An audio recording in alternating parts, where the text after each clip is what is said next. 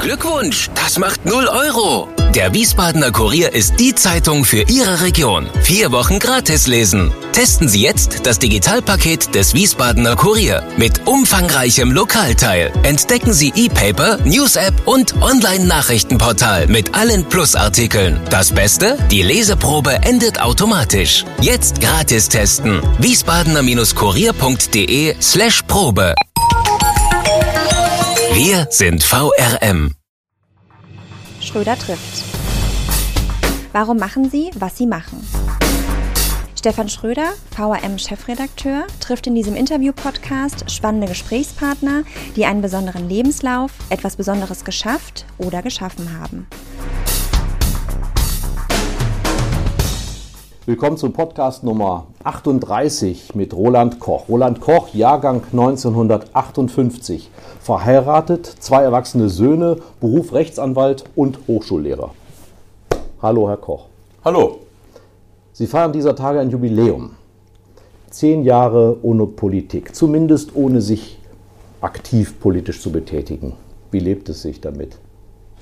Es lebt sich gut damit, weil ähm, es ja für mich ein ähm, sehr bewusster Schritt war.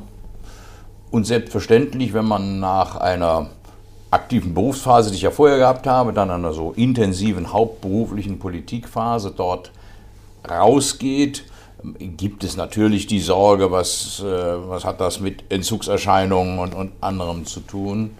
Ähm, äh, und da muss man dann auch das Glück haben, Herausforderungen und Aufgaben danach zu sehen, die einem so stark, sag ich mal, durch die Frontscheibe schauen lassen, dass der Blick in den Rückspiegel nicht so ähm, besonders bedeutend wird. Äh, das ist gelungen. Mm, ich habe alle meine Dinge im Beruf und Politik immer ein bisschen mit Auf und Abs und Wirren und Auseinandersetzungen und Erfolgen kombiniert.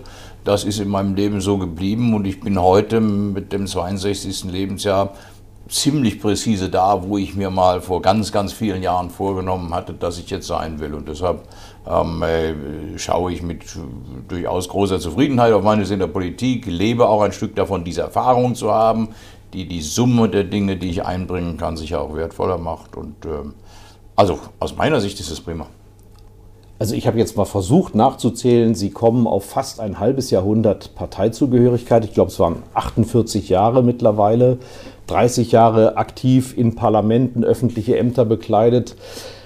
Sie hatten ja damals dann zumindest in diesem Sinne keine Gestaltungsmacht mehr. War das nicht doch ein Entzug? So auf einen kleineren Kosmos konzentriert zu sein, nicht mehr so von der Öffentlichkeit beobachtet zu werden? Ja, ich denke, das ist der entscheidende Unterschied, dass ähm, diese, diese Beobachtung von der Öffentlichkeit, also das Messen der Relevanz von Entscheidungen unter dem Gesichtspunkt, wie viele diskutieren die gerade, ähm, äh, sicherlich ähm, deutlich zurückgegangen ist. Ähm, meine frühere Kollegin Heidi Simonis hat mal öffentlich die Frage gestellt, wie, wie sie damit fertig wird, wenn die Leute sich auf der Straße nicht mehr nachher umdrehen ich gebe zu, ich habe auch immer versucht, ein paar Straßen zu finden, wo sich niemand nach mir umdreht. Und insofern war diese, diese Frage für mich ähm, weniger bedeutend, sondern bedeutend aber immer etwas in Sache bewegen zu können.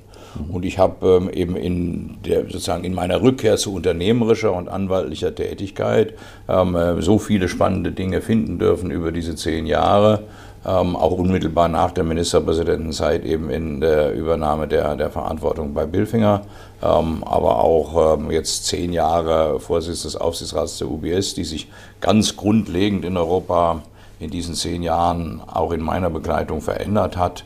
Ähm, und andere unternehmerische Mandate. Da ist jeden Tag eine Menge los. Mhm. Das betrifft auch viele, viele Tausende von Menschen. Das ist nach wie vor nah dran an den Dingen, die auch politisch entschieden werden, auch wenn man jetzt auf der anderen Seite ist. So dass ähm, also ich diesen Verlust, man könne nicht mehr gestalten, ähm, den würde ich so nicht teilen. Und damit mindere ich nicht alles das, was äh, ich auch genossen habe als Ministerpräsident, auch als Ministerpräsident einer absoluten Mehrheit über eine ganze Reihe von Jahren, wo man wirklich sozusagen mit seinem Wort äh, Dinge verändern und gestalten kann, ähm, was auch ähm, ja, was auch ein Stück Freude und Befriedigung verschafft, klar. Jetzt will einer in die Politik zurück, der ist zweieinhalb Jahre älter als Sie, war auch in der Wirtschaft tätig, sehr erfolgreich, ich glaube sogar Anwalt. Sie haben Sympathien für den, Friedrich Merz.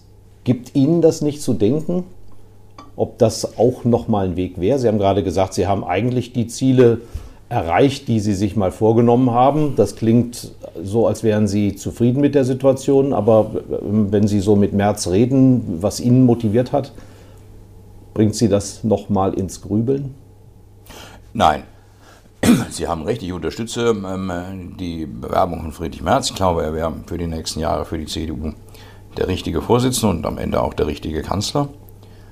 Ähm, aber ich tue das auch ein bisschen in der in der Gelassenheit, dass ich Erfahrungen, die er dabei auch noch machen müsste und machen würde, auch ein Stück hinter mir habe. äh, Sie hab, gönnen äh, ihm das sozusagen. Nein, ich, ja, ich, das ist jetzt, ich, ich gönne das, ist insofern unfair, weil es ja bedeuten würde, dass man das mit negativen Emotionen verbindet. Das stimmt überhaupt ja, nicht. Ja, es war unterstellt. Ähm, ähm, sondern äh, es ist, ähm, äh, aber es ist eine besondere Art des Lebens, auch eine besondere Art beobachtet zu werden, sein Leben einteilen zu müssen ähm, ich habe ja, nachdem ich dann ähm, äh, CEO von Billfinger geworden bin, ähm, insbesondere auch meine Frau, viele Gesprächspartner äh, erlebte unter dem Motto, jetzt muss er endlich mal richtig arbeiten.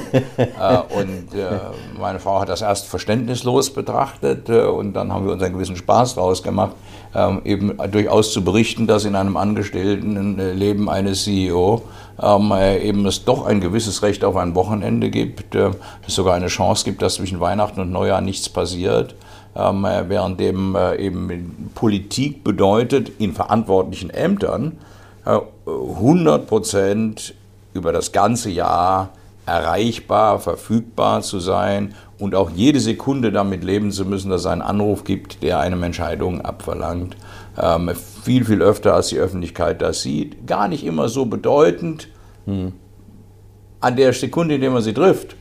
Wenn man aber die falsche getroffen hat, beschäftigt man sich zwei Jahre im Untersuchungsausschuss damit, ohne dass man das in der Sekunde gewusst hat, als man äh, gerade es getroffen hat. Das heißt, diese, dieser Anspannungsgrad ist das Besondere, das diesen Beruf ähm, prägt. Und da gibt es keinen Schichtdienst. Ein Feuerwehrmann hat genauso ein großes Problem, wenn er auf der Barre sitzt und losfährt und ein Großfeuer sieht und sein Leben riskieren muss. Also der hat auch Adrenalin.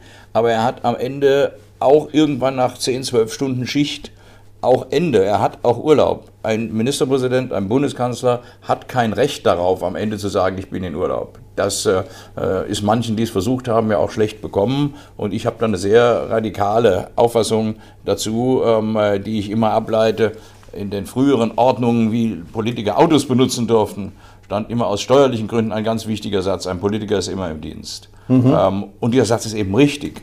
Die führenden Menschen können sich nicht darauf berufen, ich habe gerade keine Zeit. Sie sind im Auftrag der Bevölkerung rund um die Uhr verantwortlich, auch wenn sie gute Mitarbeiter, endlos Mitarbeiter haben können, Hierarchien haben können. Ganz zum Schluss ist es eine Verantwortung, die einzelne Personen treffen. Und das ist sehr richtig so, aber das ist eine sehr anspruchsvolle Tätigkeit. Und ganz ehrlich, da sage ich jetzt, ich habe das weit mehr als ein Jahrzehnt gemacht. Äh, ich finde, das ist auch ein ordentlicher Dienst für das Land im Sinne von dem, was ich dazu beitragen kann. Ähm, und ich freue mich, wenn es andere auch wollen. Und ich freue mich ganz besonders, dass auch Friedrich Merz will. Genau darauf zielt die nächste Frage. Die Motive 2010 in Anführungsstrichen aufzuhören. Wir haben gerade gelernt, dass es was die Arbeit angeht, kein Aufhören ist. Aber zu wechseln in einen anderen Bereich. Wir wissen nicht genau, ob Sie da schon eine Vorstellung davon hatten, wie der andere Bereich aussieht. Aber wie ist diese Entscheidung gereift und was hat letztendlich dazu geführt, äh, zu sagen, ich werde das Amt des Ministerpräsidenten nicht fortführen? Hat das schon 2005 begonnen oder 2009 oder war das ein Pfingstmontag des Jahres 2010? Einfach mal willkürlich gesagt. Oder war es Ihre Frau? Nein, es ist eine sehr, sehr lange gereifte Entscheidung. Eine Entscheidung, die durchaus auch immer, meine, meine Frau hat immer alles ähm, mit beeinflusst und mit gewusst, was ich in meinem Leben getan habe. Aber ähm, es war eine, eine Entscheidung, die im Prinzip von Anfang an angelegt war, dass man jedenfalls bestimmte Ämter ähm, nur eine bestimmte Zeit ausüben sollte. Dann beginnt man äh, auch sich selbst in Frage stellen zu müssen. Wenn man das nicht tut, schadet man dem Land. Also nach zehn Jahren muss man das, was man anfangs gemacht hat, auch ähm, verändern. Mhm. Äh, und äh, das ist ein sehr komplizierter Prozess. A, objektiv, aber B, ehrlich gesagt auch subjektiv, weil man findet halt relativ viel von dem, was man gemacht hat, auch gut, ähm, selbst wenn andere es vielleicht nicht ganz so gut finden. Äh, und das, das ver äh, verstört den Blick. Ähm, insofern war immer mein Ziel, das ähm, irgendwann zu beenden. Natürlich habe ich auch im Leben mal darüber nachgedacht, machst du noch was anderes in der Politik? Ähm, äh, gehst du in die nationale Ebene hinein? Das habe ich aber in, den, was in der ersten Hälfte meiner Amtszeit als Ministerpräsident schon entschieden gehabt, dass ich das nicht tun werde. Und dann war die Frage, wie lange macht man so etwas? Und letzten Endes muss man zugeben, auch da gilt wieder, der Mensch ist nicht ein so wahnsinnig starkes Wesen, dass er alles rein mechanisch macht. Für, zwei, für mich war die Wahl 2008, mhm. die ich nicht verloren habe, aber ganz zweifellos auch nicht gewonnen sondern in ein Gleichgewicht zwischen die berühmten äh, hessischen und ja. mir mhm. kam mhm. und in der, glaube ich, eine Menge sozusagen politischer Erfahrung äh, notwendig war, um das zu überstehen. Aber das äh, sozusagen auch ein Warnsignal war. Es geht nicht immer alles gerade weiter. Wir haben dann die Wahl wieder so gestalten können, dass mit der FDP zusammen eine gute Regierung zustande kam. Und aus meiner Sicht war das dann ein Zeitpunkt, wo dieses vielleicht im Hinterkopf bekannte Gefühl, dass ähm, das nicht ewig gut geht, vom Wähler auch ein bisschen unterstrichen worden ist. Und äh, diese Kombination ähm, hat dazu geführt, dass ich an dem Tag, an dem ich zum letzten Mal als Ministerpräsident gewählt wurde, schon sehr genau wusste, dass ich das nicht mehr mhm. endlos bleiben werde. Und irgendwann setzt man sich dann hin und äh, nimmt einen Kalender, wenn man diese Gestaltungsmacht hat, die ja ein großes Privileg ist dass ich Monate vorher sagen konnte, wahrscheinlich ist der Pfingstmontag ein vergleichsweise kluger Tag, Leute zu informieren. Und dann wäre es klug, wenn man am Pfingstdienstag das äh, öffentlich sagt. Mhm. Äh, und äh, hoffen, dass Journalisten daraus keine Indiskretion machen. Das ist ähm, ähm zu 100 Prozent gelungen. Darauf sind mein damaliger Regierungssprecher Dirk Metz und ich auch sehr der sitzt Stolz. übrigens sitzt und, und mit uns äh, hier und schweigt. Der ja? Götz mhm. ist immer noch heute in meiner Nähe, wenn es gefährlich wird, also wenn Leute wie Sie Fragen stellen. ja. äh, und ähm, insofern ist ähm, das ähm, dann auch eine, eine sag ich mal, sehr gelungener Weg gewesen auszusehen. Es ist verdammt schwierig, in diese politischen Ämter zu kommen, aber wenn man ehrlich ist, ist es mindestens genauso schwierig, da sozusagen zur allgemeinen Zufriedenheit wieder rauszukommen. Und das würde ich glauben, dass man das sagen kann, dass meine Partei zufrieden sein kann. Das ist mir sehr wichtig gewesen, dass ich die Nachfolgefrage so geregelt habe, dass Volker Bouvier eben nahtlos übernehmen hat, genug Zeit hatte, sich zu profilieren. Ähm, das ist, glaube ich, eine wichtige Aufgabe, die Vorgänger haben, Nachfolger so in Position zu bringen, dass sie sich auch der Bevölkerung richtig zeigen können. Das ist gelungen und äh, ähm, mir ist es gut gegangen und äh, Insofern glaube ich, dass, dass alle Beteiligten am Ende sagen mussten, ja, das war ein Prozess, ähm, so darf das sein. Mhm. Drehen wir mal das Rad zurück. Wie hat es eigentlich begonnen? Was hat Sie motiviert, in die Politik zu gehen? Das war so Anfang der 70er Jahre. Ja. Sie sind Jahrgang 58. Da haben andere mit Matchbox-Autos gespielt oder Räuber und Gendarmen. Sie haben sich für die junge Union entschieden. Naja, die Matchbox-Autos waren gerade vorbei, aber richtig ist schon, ich war sehr jung. Ich habe mit 14 ähm, mich politisch engagieren wollen und in meinem Heimatdorf, heute Heimatstadt Eschborn, ähm, äh, gab es keine junge Union, also musste ich erstmal eine gründen und äh, so ist dann die Entwicklung, ähm, hat sie ihren Lauf genommen. Woher kam das? Das lässt sich ja im Nachhinein immer sehr schwer sagen, aber ganz sicher äh, ist ähm, es einmal eine eine Frage von Anlage. Ich bin in der siebten Klasse ähm, äh, zum Klassensprecher gewählt worden, relativ bald danach zum Schulsprecher und war das meine ganze Schulzeit bis zum Ende in unterschiedlichen Rollen. Ähm, mir hat das Spaß gemacht, mit mhm. Lehrern zu verhandeln, in Gesamtkonferenzen zu gehen, Schülermitverwaltung zu organisieren. Ich war da als ein JU-Mann auch nicht besonders mehrheitsfähig. Also ja. da gab es auch viele Jusos um mich rum und anderes. Ähm, also man musste sich dort bewähren, behaupten, Kompromisse schließen. Und dann gibt es sicher den zweiten Faktor. Mein Vater war eben ein aktiver Politiker, war in diesen Jahren Abgeordneter im, im Hessischen Landtag. Ich habe also diese Welt gesehen und er hat mich irgendwann dann in diesem Umfeld auch mal mitgenommen gehabt ähm, äh, zur ähm, Jungen Union. Und das fand ich spannend. Da war auch was los. Sehr kämpferische Auseinandersetzungen um Vorstandswahlen. Das fand ich, das äh, könnte mir Spaß machen. Und so sind diese Dinge zusammengewachsen. Ja. Ähm, ich habe später mal den Grundsatzteil des Grundsatzprogramms der CDU Deutschlands geschrieben. Also ich glaube, ich weiß heute relativ genau, warum ich in der CDU bin. Aber natürlich, wenn man in diesen jungen Jahren ist, hängt das auch damit zusammen, Menschen zu treffen, die man mag, an denen man sich messen will oder die man sieht und Situationen zu finden. Und ich war eben von den beiden Kategorien junger Menschen, die es gibt, von denen, die exakt das Gegenteil von den Eltern machen oder denen, die den Eltern einigermaßen folgen, äh, die sagen, wahrscheinlich langweiligere Variante. Äh, so Kein hat Joschka Fischer ja? jedenfalls immer gesehen. Ja. ja, also das Narrativ ist ja normalerweise, wir befinden uns ja kurz nach der 68er Revolte, Aufbegehren gegen den Vater gab es in dem Sinne dann nicht. Es sei denn, Sie wollten es noch besser machen als er. Ach, das war, glaube ich, im Nachhinein gesehen nicht meine Motivation. Mein Vater war auch ähm, sozusagen im, nach meiner heutigen Erinnerung, und das verklärt sich alles im Laufe des, äh, des Älterwerdens, äh, sozusagen nicht das Vorbild, sondern mein Vater hat es sehr früh geschafft, äh, ein, ein, ein Partner zu sein. Mhm.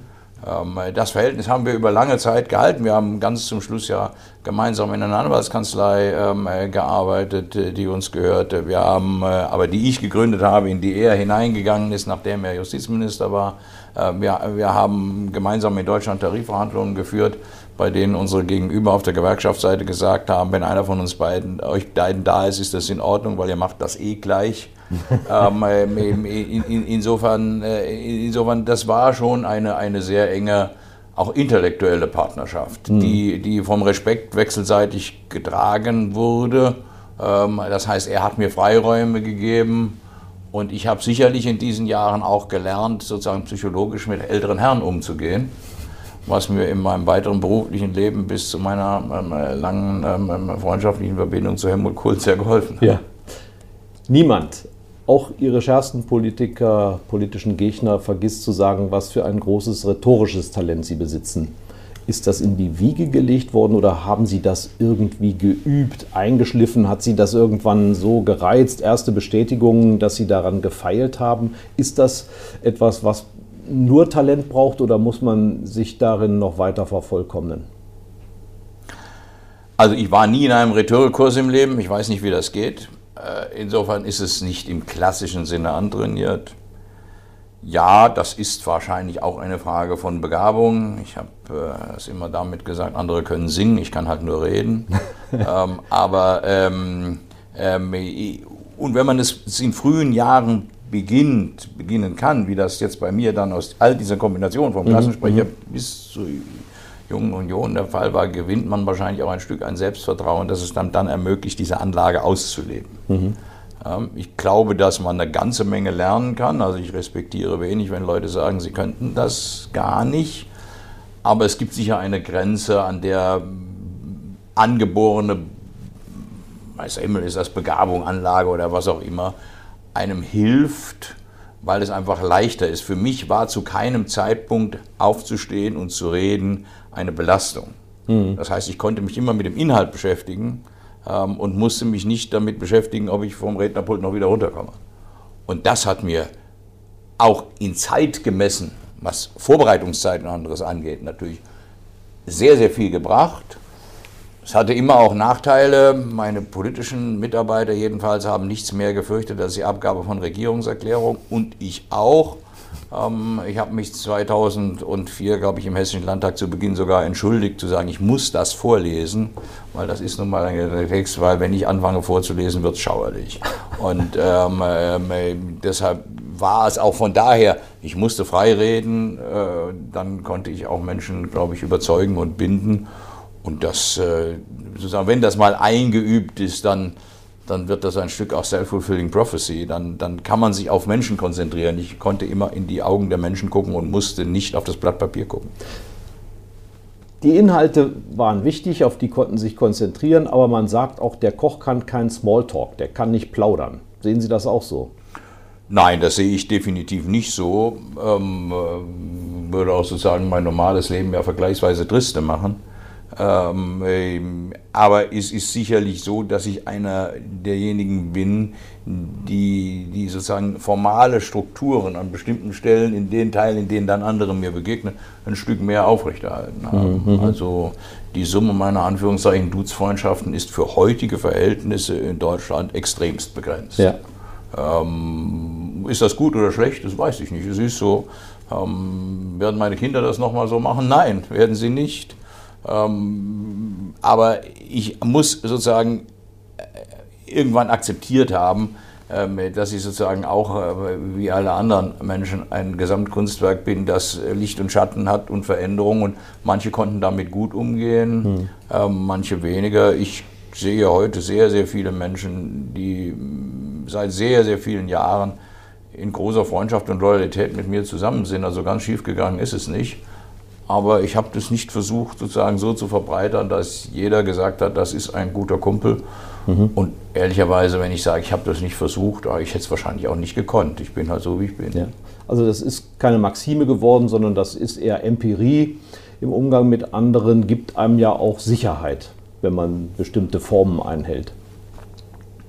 Ja, es, also im, im, heute darf ich mich ja auf der anderen Seite damit beschäftigen, jungen Leuten zu versuchen beizubringen, wie man in solchen. Und da muss man immer sagen, ähm, es ist äh, ja nicht nur eine Sicherheit für einen selbst aus meiner Sicht, sondern es ist auch ein Stück Berechenbarkeit äh, für alle, mit denen man umgeht. Mhm, mhm. Äh, und ähm, die genaue Grenze zu finden zwischen dem einen und dem anderen ist sehr schwierig. Und die ist wahrscheinlich auch mir nicht immer gelungen. Ähm, aber also im englischen Büro ist das alles kein Problem. Ähm, da ist das You can say you to me das einfacher. aber ähm, äh, in, in, Deutschland ist eben die Frage, ob die Vorgesetzten alle ihre Mitarbeiter ähm, äh, duzen, möglichst von Anfang an. Ähm, dann wird eben bei der Kündigung geduzt und nicht gesitzt. Und die Beteiligten haben vorher manchmal gedacht, wir sind Freunde. Mhm. Und das sind sie halt nicht, sondern sie sind nach wie vor in aller Regel Vorgesetzte, untergebene Mitarbeiter in Abhängigkeitsverhältnissen. Ähm, äh, und äh, man nimmt eigentlich dem Mitarbeiter die Chance dieser Distanz. Sich selbst ist vielleicht gar nicht so schlimm, das kann man ja entscheiden. Man nimmt dem Mitarbeiter diese Chance dieser Distanz. Und davon bin ich nicht vollständig überzeugt. Aber wenn ich das gesagt habe, füge ich auch an, ich arbeite heute sehr, sehr viel in englischsprachigen Umgebungen in denen das selbstverständlich sofort verschwimmt. Also es ist auch ein bisschen eine deutsche Betrachtungsweise, dass ich ähm, dann in Deutsch immer noch Guten Tag, Herr Meier sage und in der ähm, englischen Konferenz ähm, sage I hand over to Thomas. Mhm. Weil, weil man da nicht sagen würde, I hand over to Mr. Meier. Das ist, äh, da gucken die Leute irritiert. Also da leben wir in Kulturen und sind vielleicht auch ein bisschen Gefangener unserer eigenen Erwachsenwerdens in der jeweiligen Welt. Ähm, das muss man mitigieren. Also da muss man, das muss man wissen und muss damit umgehen. Und wenn ich auf das Team meiner ehemaligen Mitarbeiter gucke, wie ich mit denen rede, über alle, die seit 30, 35 Jahren für mich gearbeitet haben, ist das nicht so ganz schlecht gelungen. Und äh, nichtsdestotrotz gibt es eine ganze Reihe von Geschichten, die sich um um Bünde drehen. Und da gibt es den Andenpakt, die Tankstellengang, auch der CDU in Hessen sagt man das nach. Das haben sie zwar geerbt, das gab es schon, als sie in den Vorsitz kamen. Ist das eine Eigenschaft von Ihnen, dass Sie ähm, sich gerne solchen Vereinigungen anschließen, dass Sie sowas auch pflegen? Naja, das ist ein bisschen ja eine, eine sozusagen eine, eine parallele Antwort auf die andere Frage, wie ist das, ähm, ähm, sagen, was ist Smalltalk und was ist Freundschaft? Ähm, ich habe in der Tat ähm, nicht nur, aber auch in der Politik ähm, sehr viele Menschen gefunden, mit denen ich lebenslang befreundet bin. Äh, wenn man jetzt in einem Alter Und zwar nicht parteibefreundet. Nicht nur parteibefreundet. Jetzt muss man ja gelegentlich sagen, das ist ein bisschen, wird fast zur Karikatur ähm, wenn ich auch in unterschiedlichen Lebensbereichen Menschen treffe und dann sagen, ähm, darf ich Ihnen vorstellen, Herr X oder Y, sagen, ja, wir kennen uns seit 45 Jahren ähm, äh, und wir haben immer ähm, Kontakt gehalten und gehabt und äh, Ähm, die Summe derer, die ich heute als meine persönlichen Freunde bezeichne, aus meiner politischen Umgebung, ja. Ähm, die finde ich schon ganz beachtlich. Und ja, das liegt auch daran, dass da Freundschaft auch sozusagen Loyalität in Politik, Ringen um Ziele, nächtelanges Diskutieren, was man will, gemeinsames Aufwachsen hm. ähm, beinhaltet. Und ähm, das, was dann in Hessen Tankstelle übrigens Gang ist von Ihnen neu. Wir haben keine Tankstelle überfallen. Wir haben nur, wir haben nur wir das hätte sich damals wir, vielleicht noch wir gelohnt. Haben, wir, wir, haben ganz einfach in ihr gefrühstückt. Ähm, aber ähm, die, die, ähm, die, die Tatsache, dass dann auch sozusagen Begriffe darauf gekommen sind, liegt ja daran, dass Menschen auch dort länger waren. Also dass Beteiligte sich treffen, um einen Parteitag vorzubereiten, das gibt es öfter. Ähm, so wie es äh, vor Mitgliederversammlungen von Sportvereinen stattfindet und ähm, ähm, bevor die nächste Rednerliste für den Karnevalsverein aufgestellt wird. Also das ist nichts Spezifisches. Ja. Spezifisch ist, dass irgendwann Leute sagen, wir treffen uns jetzt seit zehn Jahren, haben uns nie reingelegt äh, und sind immer noch der Meinung, dass wir gemeinsam ein Ziel haben, das nicht nur darin besteht, was wird aus mir. Mhm. Das ist kein illegitimes Ziel, aber wenn es alleine das Ziel ist, was wird aus mir, dann gehen die Dinge auseinander, weil dann ist das eine Versteigerung von Zukunftschancen. Das funktioniert nicht. Es muss mehr sein. Man muss auch ein Stück zusammen sein, weil man bestimmte Dinge erreichen will. Und wenn Sie das, was man da mal dann Tankstelle genannt hat, nehmen, Leute wie Volker Bouffier, Karl-Heinz Weimar, Karin Wolf, ähm, Jürgen Banzer, äh, Roland Koch, ähm, äh, und nur Franz Josef Jung dann in der Bundespolitik später. Ähm, äh, wir alle, wir kennen uns seit einem halben Jahrhundert. Ähm, wir haben ein Ziel gehabt, was man aus einem roten Hessen machen kann. Und das war nicht, dass wir Minister oder Ministerpräsident sind, sondern das hatte was mit Schule zu tun, das hatte was mit Hochschule zu tun, das hatte mit Haushalt zu tun, mit Infrastruktur zu tun. Ähm, äh, und wir hatten lange Zeit, uns vorzubereiten. Äh, und äh, daraus ist eben auch eine Gemeinschaft geworden, die loyal zueinander war, ohne sich in illegitimer Weise zu verbrüdern. Und dann haben Journalisten angefangen, dafür Begriffe zu suchen. Und die haben sie dann halt auch irgendwo gefunden. Und, äh, und Sie haben sie dann auch übernommen? Ja, wir waren auch, ich habe mich nie, ich habe mich nie darüber in irgendeiner Weise geärgert. Sie haben auch die nationale Ebene, den sogenannten Andenpakt, angesprochen. Ich gebe zu, ich halte ihn bei weitem für überschätzt. Äh, ähm, er ist auch ein Kreis sehr, sehr guter Freunde, die sich bis heute alle sehen. Aber ich sehe es mit einem fröhlichen Grinsen, wenn Zeitungen immer noch für wichtig halten zu berichten, wann wir uns getroffen haben. Ja, ja ist doch schön. Aber das hat nichts Romantisches, also für Sie. Auch nur, was heißt das? Ist ja auch, diese Bemerkung halte ich für nicht vollständig unromantisch, weil sie, sie hat ja nichts mehr damit zu tun, dass sozusagen daraus reale ähm, ja. Gestaltungsmacht in irgendeiner Weise entsteht. Aber wir freuen uns, unsere Partner äh, kennen sich, wir haben zusammen viel in der Freizeit gemacht. Wir, mhm. wir, wir sehen uns heute eher privat als beruflich, was auch altersbedingt äh, wieder damit zusammenhängt. Aber wir sehen uns halt. Ja. Äh, und, und erzählen ähm, von früher. naja, also gibt erstens, ja auch genug erstens zu erzählen. gibt es altersbedingt keine Chance, der Erzählung von früher zu entgehen. Und das ist auch ganz schön, ja. weil es sozusagen abgeschlossen ist. Aber es ist natürlich auch eine Chance, sozusagen die Welt neu zu ordnen, ähm, ohne das Risiko zu haben, es selber tun zu müssen. Das hört sich so an, als hätten Sie früher doch eher Karl May und Ritterlegenden äh, gelesen als äh, Ludwig Erhard als Kind, sage ich mal. Also ich habe alles gelesen, was es von Karl May gibt, insofern das ver, ver, ver, verteidige ich auch ähm, gerne. Ähm, und äh, ähm, sicherlich habe ich relativ früh angefangen, auch Ludwig Erhard zu lesen. Das ist wahrscheinlich auch ein Stück mein Problem. Ähm, ähm, ich habe, wenn die Kinderstunde ausgefallen ist, weil Bundestagsdebatte übertragen worden ist, nicht immer abgeschaltet. Und vielleicht ist das sozusagen, ähm, äh, ich habe es immer noch den Fernsehverantwortlichen übel genommen, dass sie das getan haben, aber äh, ich, ich, ich, war ein Mensch, der sich dafür am Ende zu jungen Jahren interessiert hat. Mhm. Das gebe ich zu und das fanden viele meiner damaligen Mitschüler auch irgendwie komisch haben aber dann gesagt, dann machst du auch Schulsprecher, weil das mit ja. dem Schulleiter zu verhandeln, das machst dann bitte auch du. Und insofern war das Komische auch die Chance und das hat mich auch nicht distanziert und ähm, ja. Gehört auch in die Kategorie, dass Sie dem Dalai Lama immer die Treue gehalten haben, trotz massiver Gegenmaßnahmen, ja fast Erpressungen äh, von, von äh, dem Rotchina. Naja, ich hoffe, dass Leute, die Gutes und Böses über mich sagen, nicht um den Punkt hinwegkommen, dass ich ein gewisses Maß an Verlässlichkeit habe. Also. Die Leute, die behaupten, dass ich äh, nicht verlässlich gewesen bin, sind mir nicht so häufig begegnet. Das hoffe ich auch, ähm, weil darauf habe ich immer großen Wert gelegt. Und dann sind selbstverständlich, wie für alle anderen Menschen auch, viele Dinge, die am Ende als groß geplant dastehen, in Wahrheit Zufall.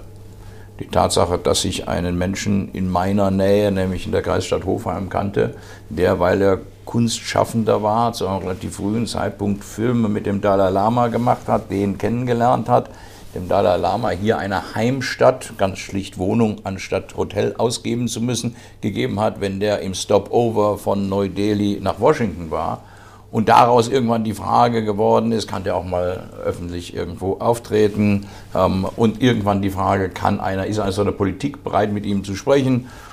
Und da war halt keiner, der so richtig wollte. Und aus der Sicht des Dalai Lama war dann der stellvertretende Bundesvorsitzende der Jungen Union schon was Wichtiges, weil andere haben mit ihm nicht gesprochen. Und so begann das erste Gespräch. Und dann beginnt Partnerschaft, Vertrauen, Engagement für eine Sache ähm, eben oder sie bleibt weg und bei mir begann sie.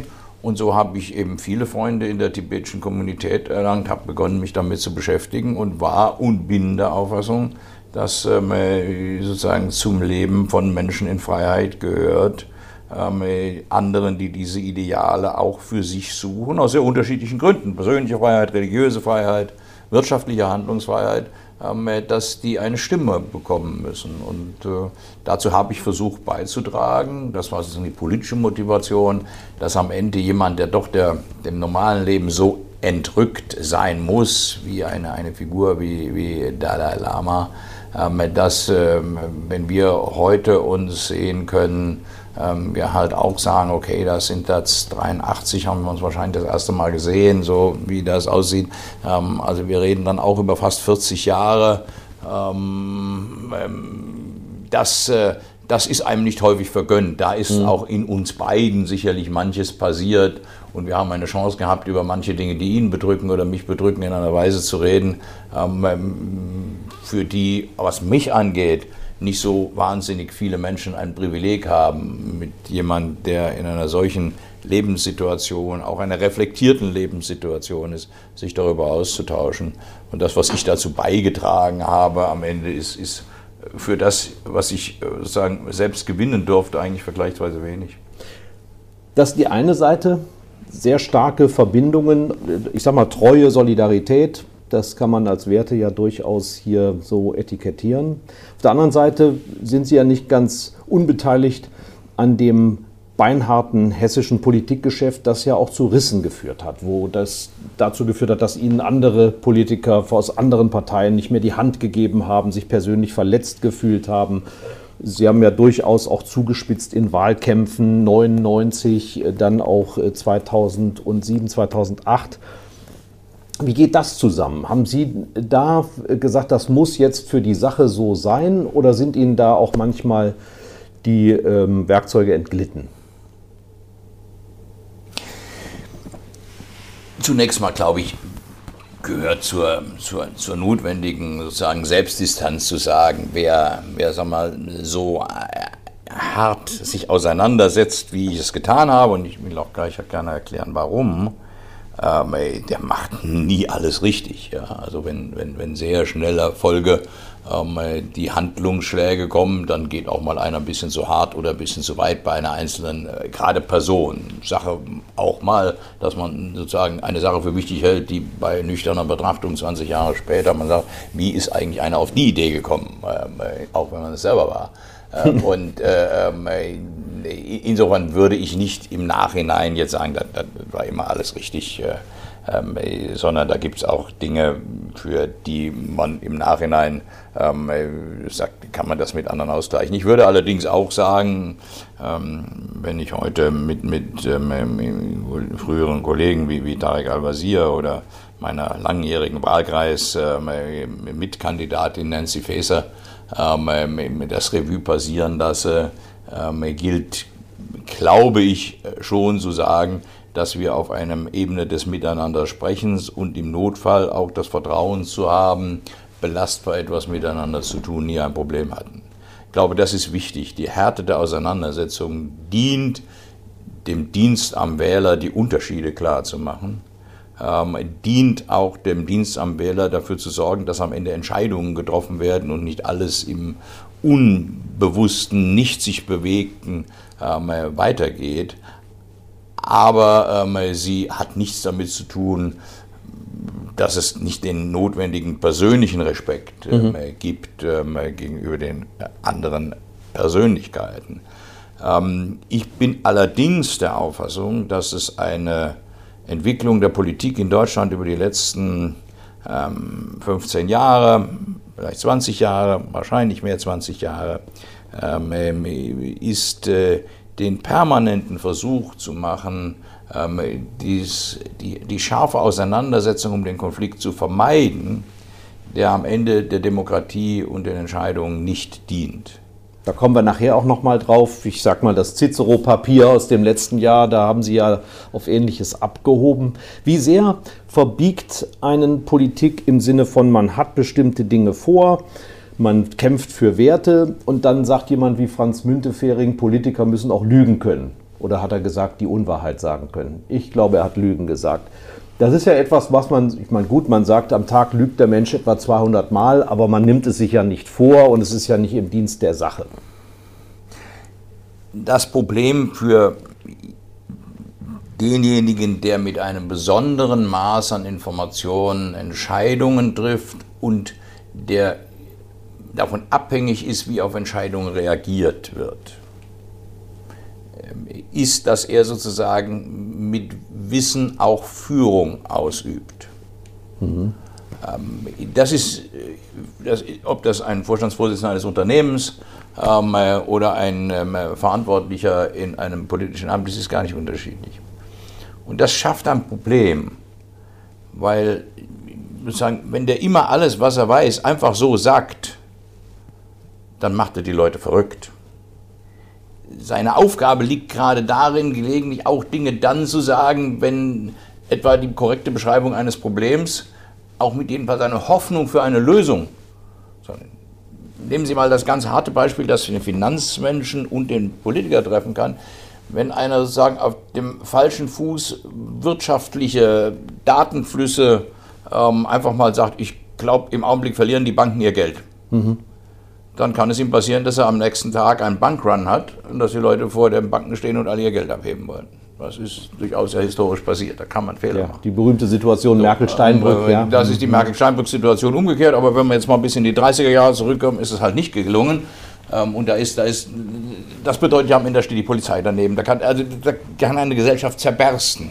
Hätte der drei Tage drüber nachgedacht und gesagt, ähm, ich habe hier gerade ein Problem gelöst, seid froh, dass ihr das jetzt gehört habt wir haben das vor einigen Jahren jetzt noch einmal bei, bei Herrn de Maizière gesehen in der Teile ähm, meiner Antwort, der, ne? In der, in, der, in der Frage, die auch schon ein ganz gutes Beispiel ist. Mhm. Der hatte sozusagen deutlich mehr Hemmungen, als man Jahre zuvor gehabt hätte, da ging's um weil er hatte die ganz klare Absicht, mhm. nicht zu sagen, ich glaube, da ist noch einer mit einer Bombe gerade unterwegs. Mhm weil er gewusst hätte, was da in der U-Bahn, im Stadion, an anderen Stellen passiert. Er wollte, dass die Leute sicher nach Hause kommen können, ohne dass er eine solche Information hat. Er wurde aber gefragt, sind alle gefasst? Und konnte darauf nie eindeutig sagen, ja, sind alle gefasst, weil das war nicht sein sicherer Erkenntnisstand. Mhm. Ähm, insofern zeigt das ein Stück ein Dilemma. Ähm, damit geht auch ein Politiker genauso wie ein Vorstandsvorsitzender nicht immer richtig um. Und das Allerschlimmste ist, er weiß, wenn es retrospektiv betrachtet wird, wird immer nur übrig bleiben, du hast nicht die Wahrheit gesagt. Es wird nicht übrig bleiben, gut, dass du nicht die Wahrheit gesagt ja. hast. Das gibt es ganz, ganz selten. Äh, und in vielen Fällen gelingt ja auch das Ziel nicht vollständig. Also die Krise entwickelt sich trotzdem und anders ähm, äh, und ähm, dann bleibt nur der Schaden. Insofern mit dem langen Ausdruck, ein Politiker muss gelegentlich auch ein Stück des Wissens unterdrücken, das er aktuell hat weil er größeren Schaden auslösen würde, wenn er es anders macht. Und er ist damit an einer moralischen Grenzkategorie. Und Menschen, die in einer moralischen Grenzkategorie sind, entscheiden nie zu 100% richtig. Das heißt, der macht das mal richtig, aber er steht immer unter der immensen Gefahr, dass es am nächsten Tag auch falsch war. Und noch schlimmer, man weiß in dem Zeitpunkt, in dem man entscheidet, nicht genau, nach welchem Kriterium es richtig oder falsch ist. Weil wenn das gelingt, was man vorhat, gilt es am Ende nur als richtig. Wenn es schief geht, war es absolut falsch, obwohl die Ausgangsposition exakt die gleiche war. Ist überhaupt Zeit, sich mit solchen Fragen im Job zu beschäftigen? Oder hat sie das womöglich erst im Nachhinein ereilt, dass man über solche Grenzsituationen nochmal nachdenkt oder mit Freunden reflektiert? Na, mein Rat ist, äh, man sollte sich damit vorher äh, auseinandergesetzt haben. Ähm, und das ist vielleicht ja bis hin zu der Tatsache, Politikersohn gewesen zu sein, mag mhm. sein, eines der Gründe, ein, ein Privileg, ähm, dass, man, dass man solche Sachen mal auch aus anderem Blickwinkel geahnt hat, dass sie auf einen zukommen können. Aber mein Rat an diejenigen, die Führung ausüben, ist, ähm, sich hinzusetzen und zu überlegen, was sie in so einer Situation machen, wenn das das erste Mal ist, ist vergleichsweise gefährlich. Mhm. Ähm, weil dann, dann, ähm, äh, dann ist das Roulette-Spiel. Ja? Es muss ja dafür Prinzipien bei einem selbst geben. Die kann man nicht veröffentlichen, da muss man selber haben, bis zu welcher Grenze gehe ich, welche Grenze überschreite ich nicht, ähm, äh, welche Informationen will ich dafür haben oder nicht. Das heißt, Führung in diesen Ebenen ist ein harter Beruf, deshalb scheitern auch relativ viele daran. Äh, und dieser Beruf hängt auch damit zusammen, dass man auf ihn vorbereitet ist. Und das Problem liegt darin, diese Vorbereitung muss man selbst leisten. Das machen andere nicht. Das ist bei ganz hohen Rängen in der Wirtschaft am Ende ganz genauso.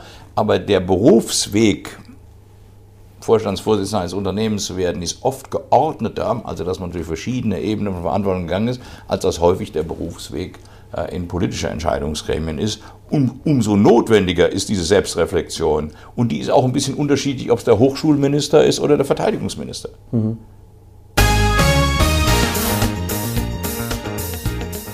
Wir kommen zur gefürchteten Rubrik auf ein Wort. Sechs Fragen mit der Bitte jeweils tatsächlich auch nur sehr kurz, im günstigsten Falle mit einem Wort zu antworten. Sind Sie bereit, Herr Koch? Ich bin bereit. Vor was haben Sie am meisten Angst?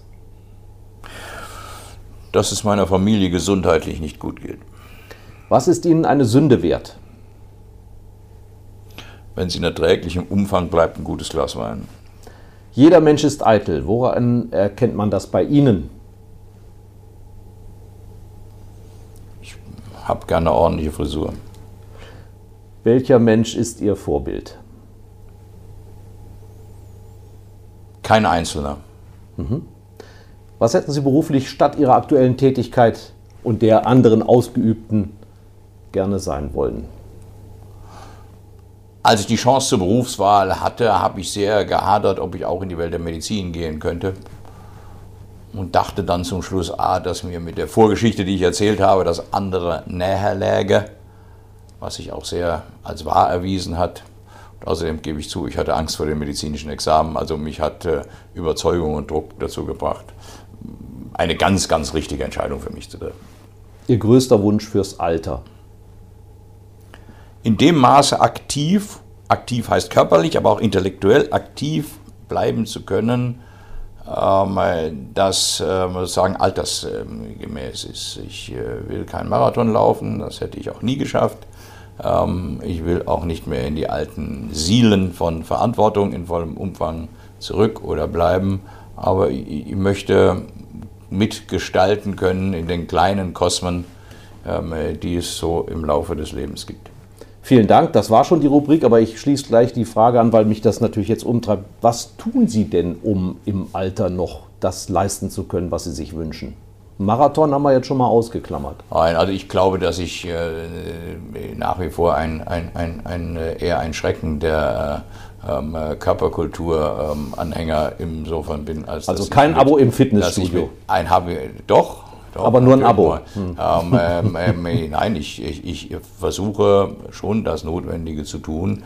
Ich würde aber nie verhehlen, dass es mir keinen großen Spaß macht. Ich kenne ja, ja äh, Menschen, die mir auch in, in wichtigen Funktionen gesagt haben, ähm, äh, wenn ich nicht alle, alle zwei Tage drei bis fünf Kilometer laufe, bin ich nicht mhm. mehr zu gebrauchen, da bin ich nicht mehr ich selbst. Ähm, das haben Sie nicht geglaubt und, und nicht ähm, gemacht? Ähm, ähm, ich habe das immer relativ verständnislos angeguckt, weil das ist, ich, äh, wir arbeiten und sitzen hier jetzt gerade im sechsten Stock eines Bürohauses. Ich benutze hier häufiger die Treppe, äh, um mir zu zeigen, dass das problemlos geht. Äh, aber es, äh, ich glaube, ich, möchte, dass äh, sagen mein Körper auch in langen Jahren in der Zukunft meinen Kopf noch schmerzfrei tragen kann. Ähm, aber ich gebe zu, wenn ich über Aktivitäten rede, rede ich mehr über Kommunikation, über Gestalten, auch vielleicht über Schreiben, über Reden, wie wir es ja. gerade tun, ja. ähm, äh, weil das ähm, mir ein guter Grund ist, meine Neugierde zu behalten. Und wahrscheinlich ist meine Neugierde eines meiner größten Kapitalien, dass äh, ich immer noch alles genau wissen will. Und äh, das kostet mich auch die meiste Zeit. Ähm, und ich habe mir eben Berufstätigkeiten bis hin zu dem Professor aussuchen können, die eine gute Legitimation dafür sind, sozusagen in dieser Neugierde weiter auch ein Stück zu schwelgen. Was reizt im Augenblick Ihre Neugierde am meisten? Ja, ich habe mich ja ein bisschen in, dem, in der akademischen Welt darin verlaufen, ähm, mich mit, mit äh, einem Stichwort zu beschäftigen, das Regulierung heißt. Und Regulierung heißt ja am Ende nichts anderes, als äh, das Verhältnis zu beschreiben, ähm, wo Menschen sozusagen nicht mehr nur frei sein können, sondern es gute Gründe gibt, ähm, ihnen auch Dinge abzuverlangen, die man einheitlich tun muss. Äh, und ähm, diese Frage ist ja im großen Schwange. Wir waren nach 1989 der Auffassung, dass sozusagen die freien Systeme von Wirtschaft und Geist ähm, äh, gewinnen werden. Äh, Francis Fukuyama und das Ende der Geschichte hat das aufgeschrieben und er hat jetzt vor zwei Jahren ein Buch geschrieben, das sich genauso gut verkauft, in dem er auch schreibt, warum er sich geirrt hat. Ähm, äh, Oder falsch verstanden sind, wurde.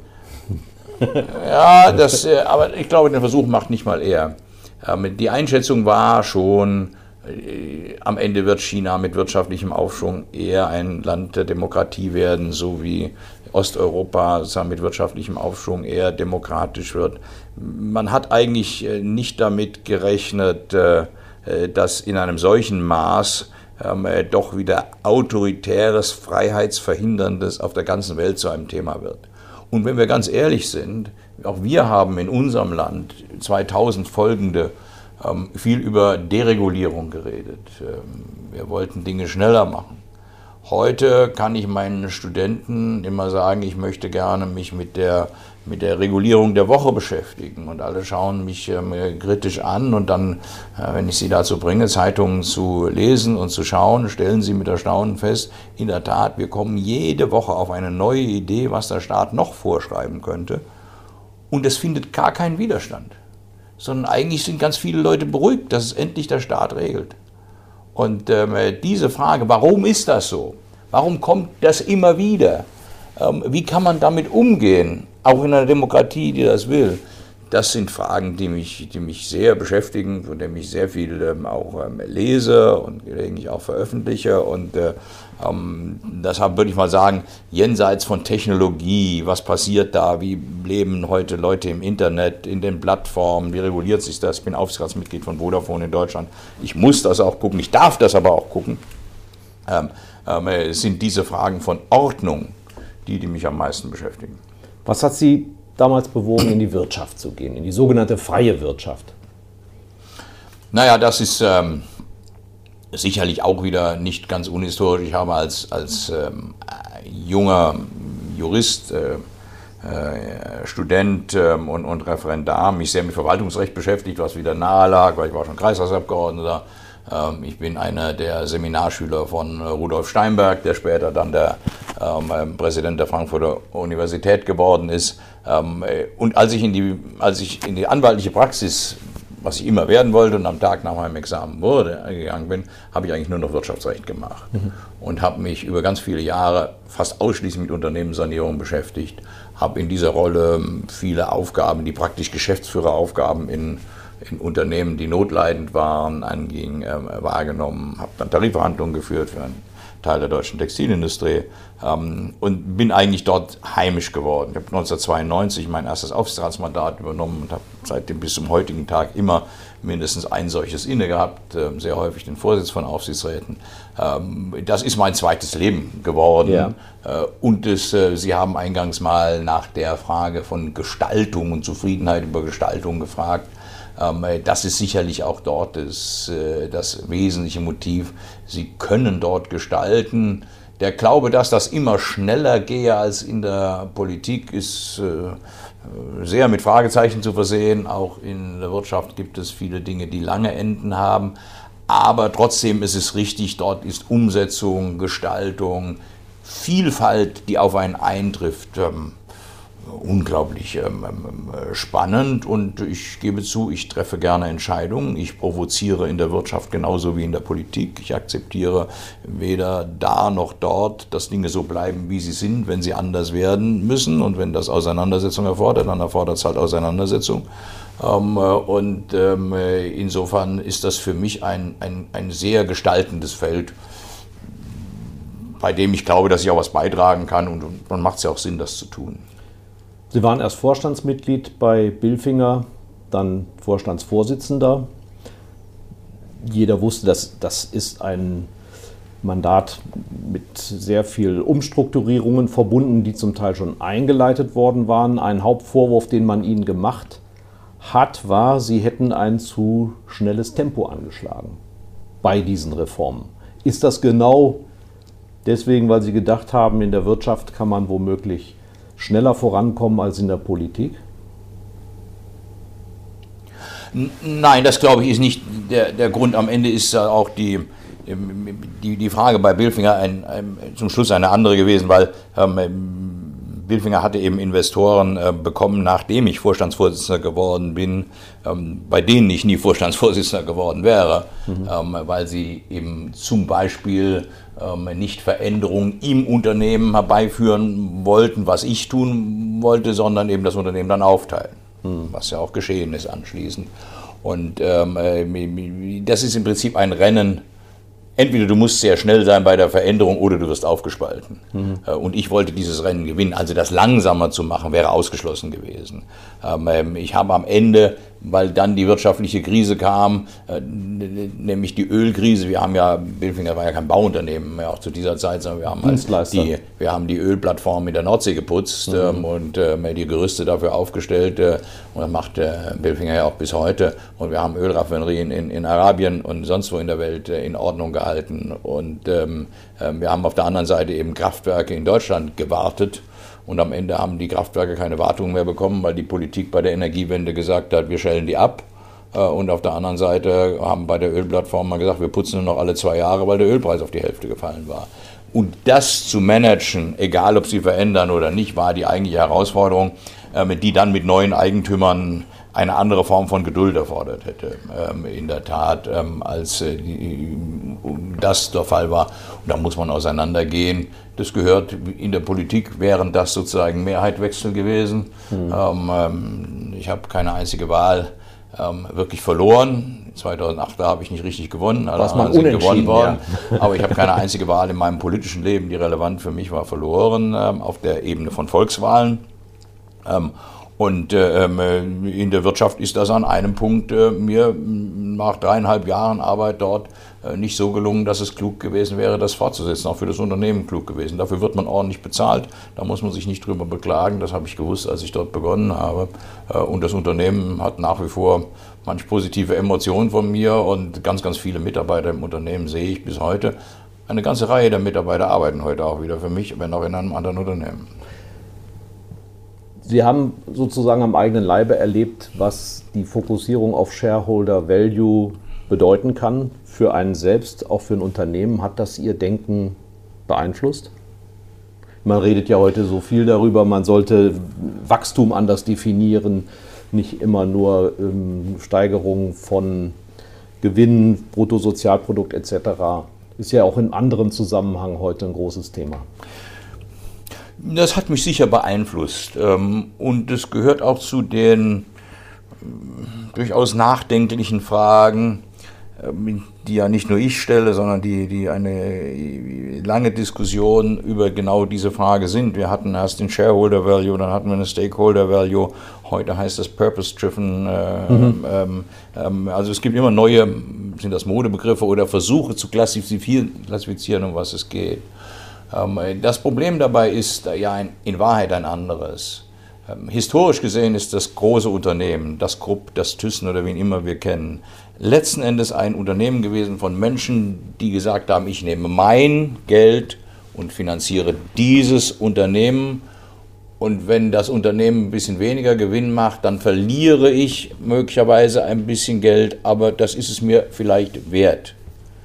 Wenn es mein Geld ist, darf ich das tun. Mhm. Ich kenne die eine Eigentümerin eines der großen nationalen Konzerne oder internationalen Konzerne, die wir in Deutschland haben, die einmal in meiner als Ministerpräsidentenzeit zu mir gekommen ist und gesagt hat, Herr Koch, stellen Sie sich vor, mich haben die Journalisten heute Morgen gefragt, ob ich den CEO entlasse, weil der Börsenkurs gesunken ist. Was denken die Leute sich?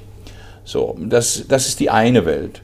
Und die andere Welt ist die Welt, ich gebe als anonymer, ähm, häufig über Fonds ähm, organisierter Aktionär 100 Euro in eine wirtschaftliche Entität, die ich gar nicht kenne, auch die Leute nicht kenne und ich auch nicht genau weiß, was die machen.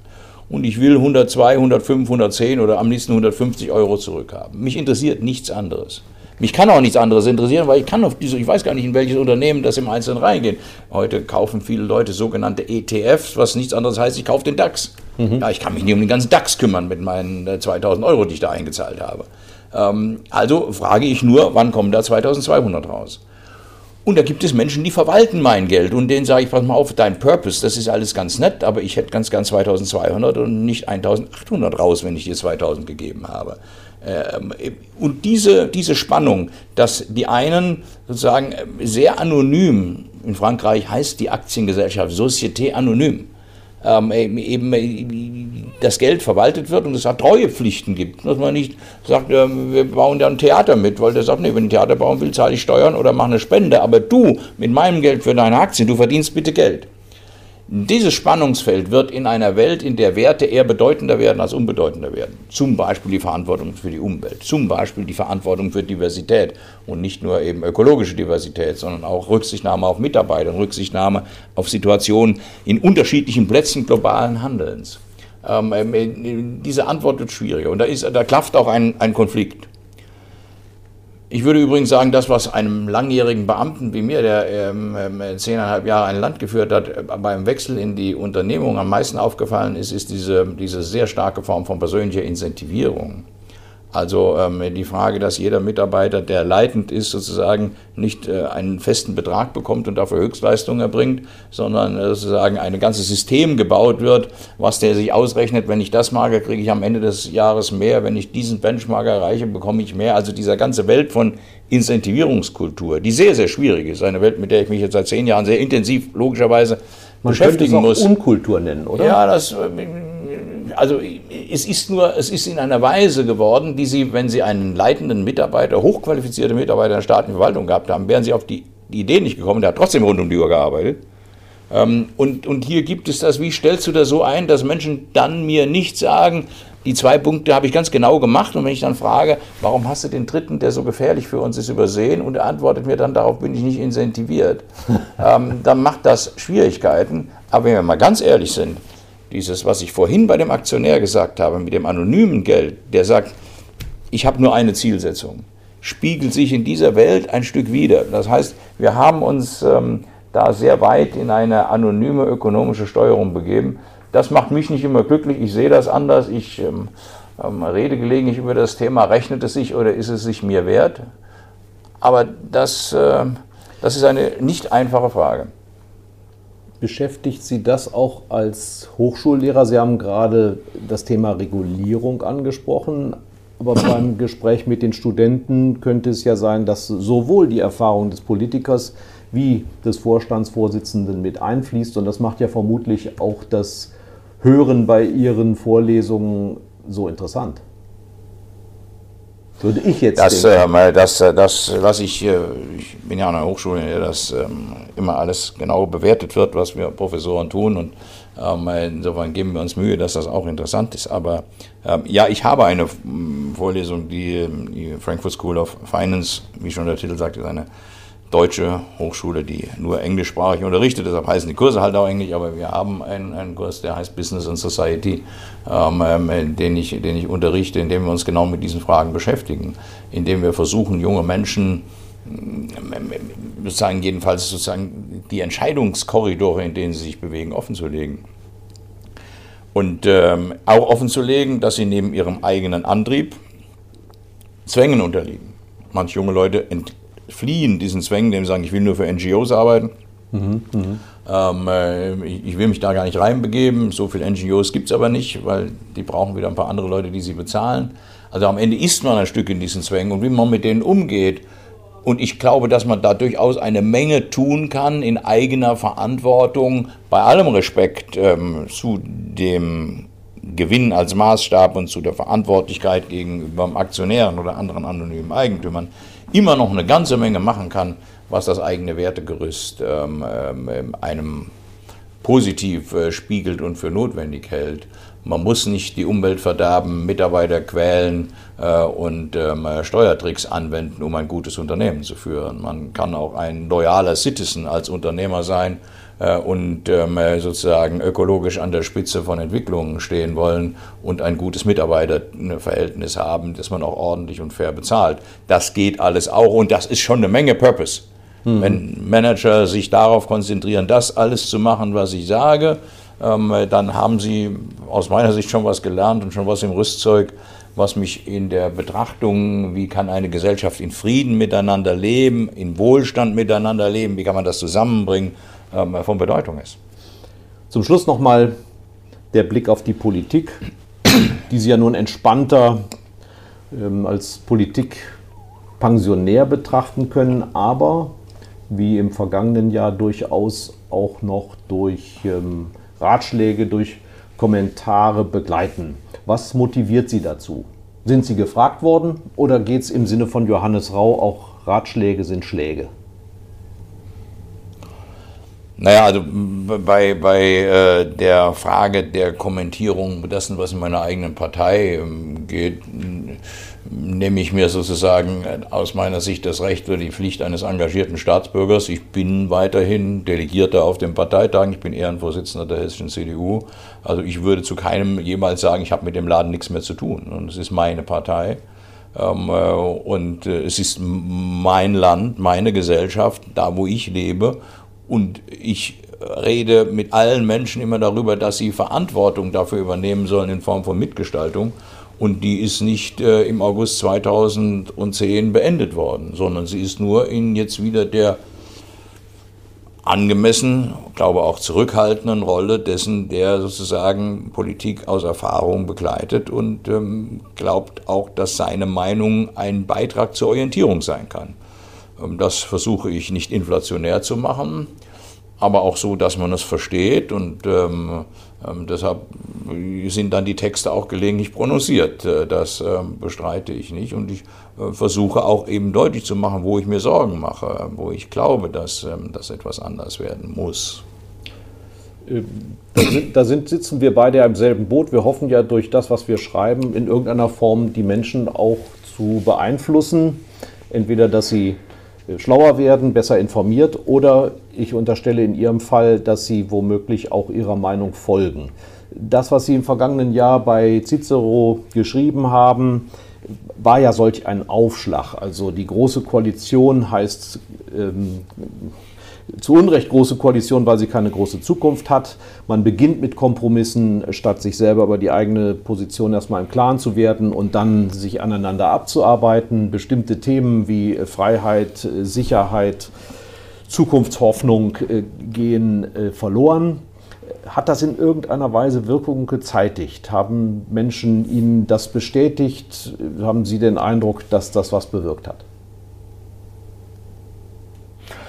Ja, es hat Diskussionen bewirkt äh, und das sehen Sie ja gerade, es wird immer noch zitiert ähm, äh, und ähm, hat damit sozusagen ein, ein, eine Rolle als ein, Punkt zum Nachdenken. Ähm, ich, ich will eben äh, mit auch notwendigem Nachdruck darauf aufmerksam machen, dass ich in der Sorge bin, dass wir in Deutschland einem, einem sehr gefährlichen Irrtum unterliegen, dass diese lange, erfolgreiche Politik, die immer als eine Politik der Mitte bezeichnet worden ist. Nicht? Auch in diesen Tagen haben dann Leute auch aus meiner Partei ähm, im, im Wahlsiege kommentiert, das ist eine starke Mitte. Ähm, und dabei vergessen wird, was hinter dem Wort sich verbirgt. Das, die Mitte ist ja nicht die Summe der Koordinaten der Extreme, wo sie sich überschneiden. Äh, Mitte ist kein, kein Punkt, der sich ähm, ergibt, sondern das, was wir in Deutschland Mitte bezeichnen, ist eine, ist eine eigene argumentative Position, ist ein politisches Konzept. Muss mit Inhalten Und ähm, deshalb muss man aus der Mitte führen. Mhm. Ja, Mitte ist nicht, ich führe Dinge zusammen, sondern Mitte ist zunächst mal, ich führe und unterstelle, dass sich dieser Führung ganz viele anschließen und dadurch entsteht das Zusammenführen. Wenn ich die Mitte als das betrachte, was der Kompromiss von allen ist, die sonst was denken, dann wird es immer attraktiver, möglichst radikal zu denken, weil ich damit das beeinflusse, was Mitte ist. Was wirklich passieren muss, die Mitte muss so attraktiv sein, dass ich nicht radikal denken will. Und das ist über lange Jahre gelungen und da ist meine sehr harte Analyse, das ist zurzeit in Deutschland verloren gegangen. Da ist auch keine einzelne Person, das wird dann immer schnell gemacht, ähm, verantwortlich. Ähm, ist, war auch gewollt von der deutschen Gesellschaft. Also Leute, die sich so verhalten haben, sind auch besonders gewählt worden. Aber wenn Sie sozusagen, damit es parteipolitisch korrekt ist, muss man ja immer einen aus einer anderen Partei negativ zitieren. Ähm, aber es ist also sozusagen, Gerhard Schröder war ein Wahnsinnsbeispiel dafür. Er hat für Deutschland enormes äh, geleistet mit dem, was wir heute unter Harzreformen verstehen. Er hat sich geweigert, das auch nur einmal irgendjemand zu erklären. Er ist über keinen Parteitag seiner Partei damit gegangen. Er hat gesagt, basta und hat es innerhalb von 40 Tagen durch den Deutschen Bundestag getrieben, ähm, was die Grundlagen sind. Übrigens moderiert von unserem heutigen Bundespräsidenten Steinmeier. Ähm, diese, diese Verweigerung von Diskussion hat seine Partei fast zerstört. Weil, aber es war keine Führung aus der Mitte. Es ist keine Führung, äh, unerklärt etwas zu entscheiden. Führung ist erst zu erklären, viel zu erklären und zu Entscheidungen zu kommen und um die Erklärung zu ringen. Auf der anderen Seite hat er etwas gemacht, was Sie im anderen Zusammenhang für genau richtig erklärt haben. Er hat sich nicht nach Meinungsforschungsergebnissen und Empfehlungen gerichtet, sondern nach dem, was er für richtig gehalten hat. Kein Missverständnis. Ich bleibe auch dabei, seine Entscheidung war richtig. Aber die Tatsache, dass er sie nicht zur Führung benutzt hat, Führung ist eben nicht irgendwo zu sitzen und einen Befehl zu ergeben. Das ist nicht Demokratie, das ist nicht, worüber wir reden. Führung ist dafür zu sorgen, dass die Mehrheit der Menschen sagt, das machen wir. Und die Mehrheit der Menschen, da muss man reden. Nehmen Sie ein Beispiel, das hinreichend kontrovers ist. Ähm, wir reden in Deutschland über die Bedingungen von Verteidigung seit zweieinhalb Jahrzehnten nicht mehr. Eigentlich Joschka Fischers Entscheidung ähm, äh, zuzustimmen, dass im ehemaligen Jugoslawien zur Verteidigung der Menschenrechte militärische Waffen erstmals durch deutsche Soldaten seit dem Zweiten Weltkrieg wieder eingesetzt werden, ist die letzte militärpolitische Entscheidung dieses Landes. Ähm, äh, wir haben gerade einen Konflikt in einer Gegend, die keiner genau kennt und Bergkarabach heißt, in der bekämpfen sich Länder mit bewaffneten Drohnen. Die deutsche Bundeswehr ist nicht mal in der Lage, eine zu haben, geschweige denn sie bedienen zu können. Aber kein Mensch macht das zum Gegenstand gesellschaftspolitischer Debatte. Das wird große Folgen haben, weil am Ende ähm, viele Dinge in der Welt ohne militärische Macht nicht lösbar sind, wenn alle anderen, die am Tisch sitzen, militärische Macht haben. Aber wir haben es einfach als bequem empfunden, Menschen damit nicht mehr zu provozieren. Äh, wir haben in der Wirtschaft viele dieser Fragen gemacht. Parteien sind dafür da, streitige Themen auf den Tisch zu legen und sich richtig leidenschaftlich erst intern und dann mit anderen Parteien darüber zu streiten. Und dadurch bildet sich Mitte. Und nicht zu gucken, was denken die Leute und zu sagen, wenn ich eine gemeinsame Formulierung dafür finde und dann erkläre ich, ich bin eine Partei der Mitte. Nein, das ist sie nicht. Und das macht mich nervös, weil wenn das über viele Jahre nicht funktioniert, wird der Rand immer attraktiver. Also radikale Strömungen in Ländern, sind das Ergebnis der mangelnden Führung in der Mitte. Und in ganz vielen Ländern Europas ist das Kind in Brunnen gefallen. Wie, uns geht es immer noch relativ gut. Wir haben noch eine Sozialdemokratie, die ist revitalisierbar, wenn sie mal ein bisschen von Regierung befreit ist. Wir haben eine starke Christdemokratie. Wir haben jetzt eine weitere etablierte große Partei mit einem ökologischen Anspruch, die aber auch Elemente von Volkspartei bekommt. Also wir sind da nicht so schlecht. In Frankreich gibt es gar keine Parteien mehr. In Italien muss man immer gucken, wer morgen früh sich in Konstellationen wohnt. Mit intellektuellem Background hat das gar nichts mehr zu tun. Also wir sind noch privilegiert. Wir müssen diese Zeit retten. Und äh, das merken Sie an den Formulierungen. Das treibt mich etwas um. Ähm, weil da, glaube ich, haben die Älteren ein Recht zu sagen, ihr Leute, das müssen wir tun. Wenn wir das nicht machen, verlieren wir etwas. Wenn wir es mal verloren haben und die Radikalen den Platz beherrschen, dann sind die in der Mitte oft verzagt und hilflos, weil sie ihr Selbstbewusstsein verloren haben. Die Mitte ist wichtiger als die Radikalen. Aber die Mitte ist deshalb auch nicht der Verkehrsordner, sondern sie ist das Leitsystem.